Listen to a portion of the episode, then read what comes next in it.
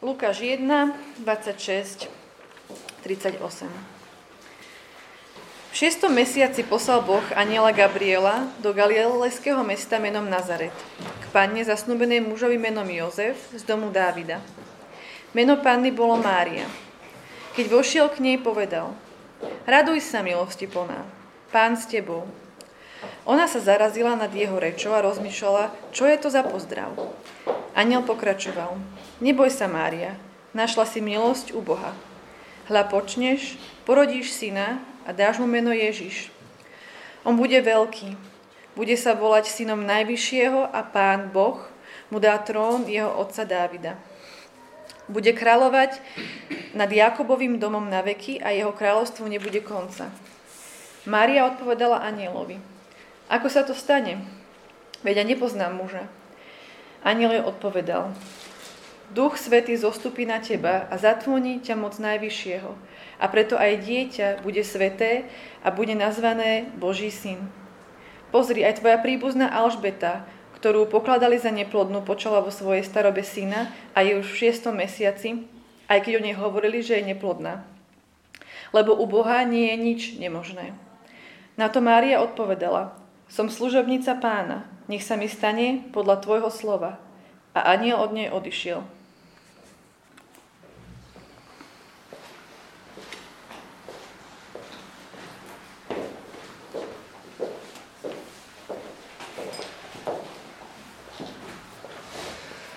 Ďakujeme, Magda.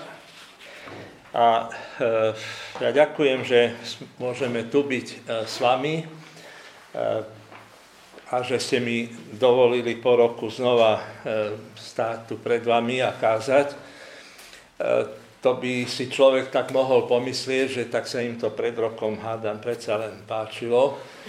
E, ale nebýva to celkom tak, lebo ako hovorí sa, že ak vám, vás pozvu ešte druhýkrát, tak to len sú milosrdní a dajú vám príležitosť napraviť to, čo ste prvýkrát dobre nespravili. Takže budem sa snažiť. Tak v týchto e, predvianočných a vianočných nedeliach e, som spozoroval, že sa spolu zamýšľame nad e, pramatkami pána Ježiša Krista, ktoré sa menovite spomínajú v jeho rodokmeni. A ak si spomeniete na všetky tie tri zatiaľ, o ktorých tu bola reč v tých uplynulých nedeliach, tak vidíte, že všetky tieto ženy boli ženami pochybných mravov. Keby sme si zobrali tých mužov, ktorí sa tam spomínajú, tak tiež by sme tam našli dosť tých mužov pochybných mravov, ale vybrali ste si tento rok ženy. Tak Rachab bola prostitútkou vo verejnom dome. E, Bačeba, ktorej meno sa v tom rodokmení ani nespomína, iba to, že to bola manželka Uriášova, E, nuž a Uriáša to stálo e, život, keď ona robila striptease pod balkónom kráľa. Takže poriadna chamrať to bola, tieto matky Mesiáša však. Ešte aspoň tá posledná, Mária, táto všetko zachránila zdravá Mária, milosti plná. No, že by nechválme celkom deň pred večerom. Na každom obrázku Mária vyzerá ako stelesnenie čistoty a nevidnosti. Dnes, samozrejme, keď už vieme, že za akých okolností porodila a koho porodila, tak je to pochopiteľné. Lenže vtedy to tak zbožne vôbec nevyzeralo. No veď, čo by ste si pomysleli o 14-15 ročnom dievčatku s bruchom, ktoré je zasnúbené, ale vám tvrdí, že so žiadnym mužom nikdy nespala. Tak pri najlepšom by ste si pomysleli, že asi musela prehodnúť loptu alebo že v 14 ešte nevie, ako sa rodia deti. Jej e, zamilovaný snúbenec, ktorý vedel, že od neho to brucho nemá, tak nechcel jej spôsobiť ešte väčší škandál, tak sa s ňou chcel aspoň v tichosti rozísť tom čase totiž zasnúbenie bolo právne záväzné, lebo to už bolo prvé štádium manželstva. A preto aj to sa zrušiť dalo iba rozvodom. Takže 14-15 ročná mamička, to je obraz Márie, ktorý nám Lukáš tu maľuje všetky tieto ženy bez výnimky boli ženami na najvýš pochybnej povesti. Ale zároveň sme už videli, že všetky tieto ženy boli aj ženami veľkej viery vo veľkého Boha. V našom odseku, ktorý nám Magda čítala, Lukáš dokonca dvakrát nazýva Boha najvyšším. Takže všetky tieto ženy zrazili opätky pred Božím konaním a preto sa dostali do toho najslávnejšieho rodokmeňa všetkých čias aj napriek svojim vážnym pokleskom. V Biblii máme málo oznámení o narodení dieťaťa. A keď by ste si to všimli v celom tom biblickom príbehu, tak v každom jednom prípade, keď to narodenie dieťaťa sa spomína, tak to označuje začiatok novej éry v dejinách Božieho ľudu. A presne tak je to aj v tomto prípade. A preto tú hlavnú pozornosť by sme mohli zamerať a mali zamerať na to dieťa, ktoré sa má narodiť. Veď taký človek od Adama ešte nebol. Čitatelia Biblie však vedia, kto to je, e, a tak sa dnes predsa len zameriame na jeho matku a na jej reakciu na Božiu akciu a iniciatívu. Celý dej tohoto príbehu posúva dopredu Boží aniel, a my sa dozvedáme iba Máriine reakcie na Gabrielové slova. Tak najprv si všimnime vo veršoch 28 až 30 Máriin strach po anielovom oslovení.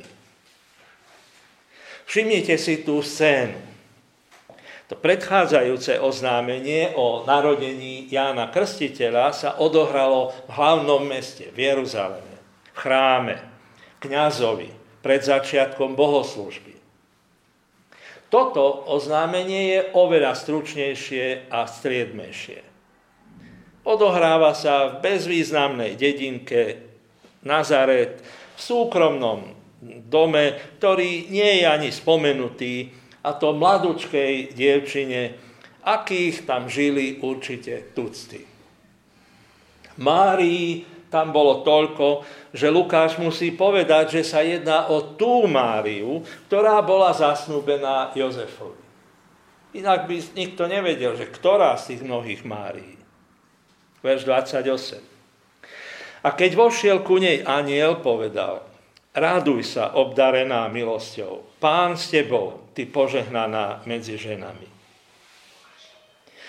Všetci prekladatelia Novej zmluvy toto prekladajú na najvyš vzletnými slovami. Skutočnosť však zostáva, že sa jedná o úplne bežný pozdrav, aký sa vtedy bežne používal. Celkom ako naše nazdar. Vtedy však oveľa viac ako dnes záležalo na tom, kto koho zdraví. E, Márín dých teda nevyráža samotný ten pozdrav, ale skutočnosť, že ju 15-ročné dievča pozdravuje aniel poslaný od Boha. A jej strach sa ešte znásobí, keď ju aniel osloví ako príjemkyňu Božej milosti. Bola obdarená milosťou A teda byť obdarený v milosťou, totiž v písme vždy znamená, že Boh si tohoto človeka vybral pre zvláštnu úlohu. Takým bol Noach, ktorý bol obdarený milosťou. A Gedeon, Anna, Dávid. Aniel ju však uistuje podľa 30. verša, neboj sa, Mária, lebo si našla milosť u Boha. Takže toto bol Márín strach po anielovom oslovení. Ďalej vo veršoch 31 až 34 si všimnime Márínu otázku po anielovom oznámení. A aniel jej vo veršoch 31 až 33 hneď aj konkretizuje, k čomu ju Boh povoláva. A hľa, počneš v živote a porodíš syna a nazveš jeho meno Ježiš. Ten bude veľký a bude sa volať synom Najvyššieho. A pán Boh mu dá trón Dávida, jeho otca, a bude kráľovať nad domom Jakobovým až na veky a jeho kráľovstvo nebude konca. Toto židovské dievča dobre vie, že túžby a nádeje jej národa sa už storočia upierajú k príchodu Mesiáša, tomu väčšiemu synovi veľkého kráľa Dávida. Aj anielové e, slova sa veľmi nápadne podobajú Izaiášovmu proroctvu zo 7. až 9. kapitoly. Veľmi dobre, pravdepodobne aj nás pamäť ich poznala. Mária nepochybuje ako predtým e, kniaz Zachariáš. Ona sa len pýta, lebo rozumie normálnej biológii. Verš 44. Ako sa to stane, keď nepoznám muža? Prečo sa teda to pýta? Veď je zasnúbená a o necelý rok si ju Jozef vezme do svojho domu a postará sa o čo treba. Mária však prezrádza, že rozumie anielovmu oznámeniu tak, že to dieťa sa jej narodí ešte skôr, ako si ju Jozef vezme. Odkedy je svet svetom, sa také niečo ešte nestalo. No tak ako sa to stane? Nasleduje potom Márína kapitulácia po anielovom uistení. Viera nie je a Boh ani nechce, aby bola viera slepá. A práve preto jej aniel ďalej vysvetľuje a potom ju uistuje. Tak najprv je to anielovo vysvetlenie v 35. verši. Aniel odpovedal a riekol jej, Svetý duch príde na teba a moc Najvyššieho ti zatvoní a preto aj to splodené sveté bude sa volať Syn Boží. V týchto časoch bola aj Palestína pod silným vplyvom gréckej kultúry. A v nej kolovalo množstvo mýtov o tom, ako bohovia súložili s pannami a tak sa rodili Boží synovia. Márína otázka však dokazuje, že ona takým mýtom neverí a anielovo vysvetlenie, hoci je ťažko pochopiteľné, taký nápad vylučuje. Boží oblak, že to zatúnenie v písme vždy predstavovalo prítomnosť Božej slávy s jeho ľudom. Čítame o tom pri posvetovaní svetostánku, aj pri posvetení chrámu. A toto e, vysvetlenie panenského počatia teda nie narodenia, ale počatia, hovorí o tvoriteľskej moci Svetého Ducha. Už sme si povedali, že nikto od počiatku sveta sa nenarodil bez Otca. Dokazuje to aj Lukáš, keď v 3. kapitole píše Ježišov životopis dozadu a hovorí, kto bol čím synom a končí tam v 38. verši pri Adamovi, o ktorom hovorí, že bol Boží. Tak pozri, Mária. keď Boh z obyčajného prachu vytvoril človeka, prečo by nemohol vytvoriť iného človeka v tvojom lone? Práve preto tento bude jedinečný syn Boží.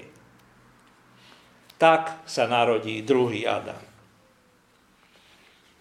A preto nasleduje anielovo uistenie Márie. Po tomto božskom vysvetlení prichádza aj rukolapné uistenie, verš 36. A hľa Alžbeta, tvoja pokrvná, aj ona počala syna vo svojej starobe a toto jej je už šiestý mesiac, tej, ktorú volajú neplodnou, lebo u Boha nebude nemožným niktoré slovo. Tak jednou z takých populárnych e, verzií definície viery je to, že viera to je nádej v to, o čom vieme, že je nemožné. No, ale viera, to je pravda, že presahuje našu skúsenosť a často je viera skokom do tmy. Veď o čo sa má teraz Mária oprieť? O Božie slovo, verš 37. A o ľudskú skúsenosť, verš 36. Aniel jej hovorí, zober sa a chod navštíviť svoju tetu Alžbetu.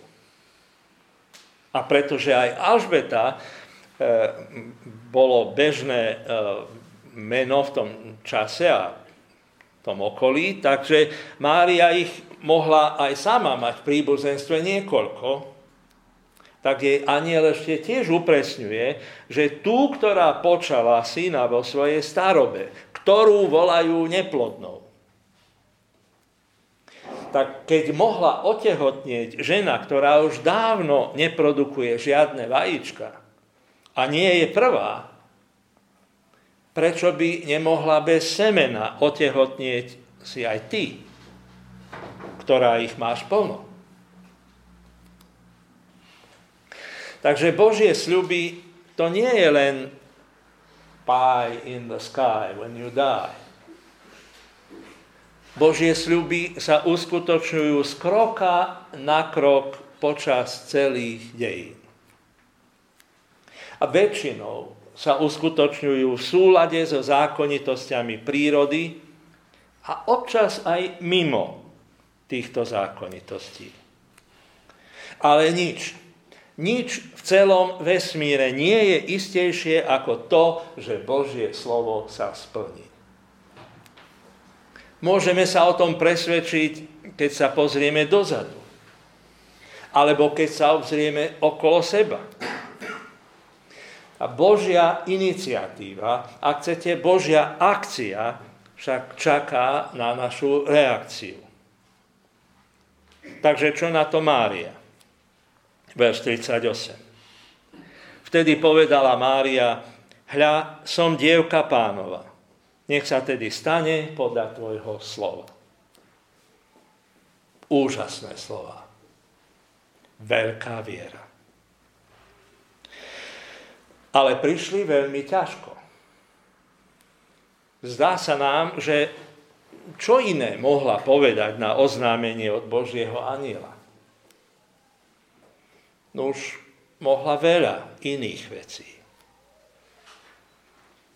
Čo na to povie Jozef? Bude to škandál. Však sme zasnúbení. A ak sa k nej Jozef neprizná, môžu ju hneď ukameňovať. Toto bola bezprostredná hrozba. Sotva sa jej dieťa potom narodilo, už mu hneď išlo aj jej o život a jej samej povedal hm, Simeon v druhej kapitole, predpovedal je smrť mečom. Nakoniec veru toho svojho božského syna aj pochovala. A neviem, či existuje v živote hroznejšia vec, ako to, keď rodičia pochovávajú svoje vlastné dieťa. Moji pochovali dvoch.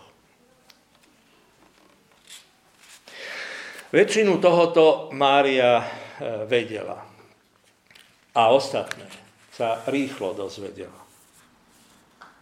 A napriek tomu, ale jej reakcia na Božiu akciu je som slúžka pánova. Nech sa mi stane podľa tvojho slova. Takže prijatie Božieho plánu pre náš život nesie so sebou aj veľké riziká. Ale Boží služobník to ochotne prijíma. Takže zneužívaná a odhodená Támar, prostitútka Rachab, chlípne prisvojená a vraždou ovdovela Bačeba a slobodná mamička Mária. My by sme pravdepodobne žiadnu z týchto žien nevybrali za matku mesiášského kráľa. A už vôbec nie za matku Božieho syna. Ale o tom od začiatku bola a doteraz je Božia milosť. Lebo tá si povoláva ľudí nie preto, že si to zaslúžia, ale práve napriek tomu, že si to nezaslúžia. O chvíľu sa zúčastníme spolu na Večeri pánovej. Tak porozmýšľajme preto v týchto intenciách aj my nad sebou. Každý z nás sme pre Boha pri najmenšom cudzincom prindešom, ako bola Rút. Na dosiahnutie svojich a niekedy aj správnych cieľov sme použili aj podvod, ako Támar.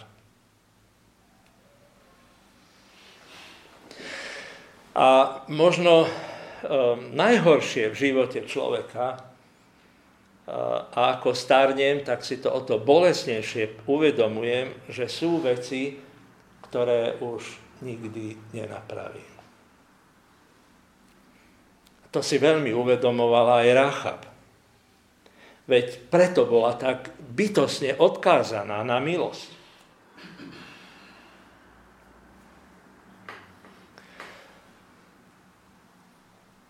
Ty si predsa len myslíš, že si niečo od Pána Boha zaslúžiš.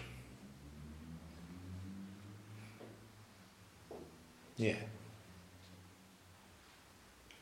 Aj Mária sa stala matkou Božieho syna iba preto, že prijala Božiu milosť.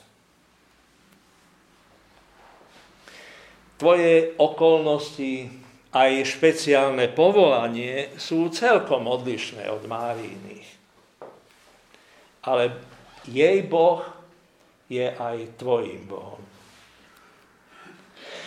A tento istý Boh povedal Márínej pramatke Sáre, ktorá si myslela, že už sa nedá. A hovorí, či je nejaká vec nemožnou hospodinovi. A tento istý Boh povedal teraz 15-ročnej Márii, ktorá si myslela, že sa ešte nedá u Boha nebude nemožným niktoré slovo. Že ten istý Boh, ktorý vydal svojho syna, ubezpečuje aj teba. U Boha nič nie je nemožné. Akomkoľvek tmavom kúte života si sa ocitol, on má východisko.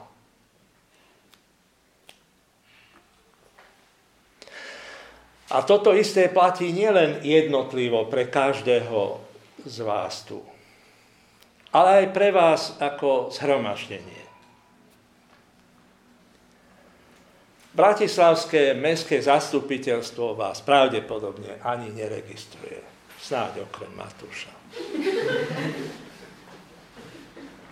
Cirkevné kruhy v Bratislave vás možno považujú za nejakú bezvýznamnú sektu.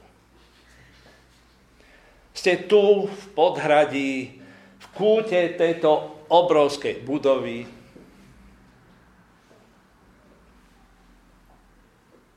A 15-ročná Mária bola v menšej izbe, ako je táto. A v menšom meste, ako, bolo, ako je toto. V dedinke, Nazaret. E, o ktorej Natanael, jeden z učeníkov, pohrdavo povedal, že od, čo odtiaľ len môže prísť dobré. Takže aj na vaše e, obavy, spoločné obavy, hovorí Boží aniel, nebojte sa, lebo ste našli milosť u Boha. Aj na vašu otázku, ako sa to stane, tiež odpovedá, u Boha nebude niktorá vec nemožná. Ale čaká aj od vás rovnakú odpoveď ako od Márie. Hľa, sme služobníci pánovi. Nech sa nám stane podľa tvojho slova. A preto aj Ježiš aj vás uistuje, tak ako neskôr potom v 8. kapitole, že mojou matkou a mojimi bratmi sú tí, čo počúvajú Božie slovo a uskutočňujú ho. Nielen Mária, Batšeba a Rúd. Pán Ježiš sa obzel okolo seba a hovorí mojou matkou a mojimi bratmi a sestrami. Sú tí, ktorí počúvajú Božie slovo a uskutočňujú ho. Modlíme sa. Daj, Pane, milosť mne aj všetkým týmto priateľom mojim, aby to platilo aj o nás. Že sme tvojimi bratmi, sestrami, práve preto, že počúvame Tvoje slovo a že ho uskutočňujeme. Amen. Amen.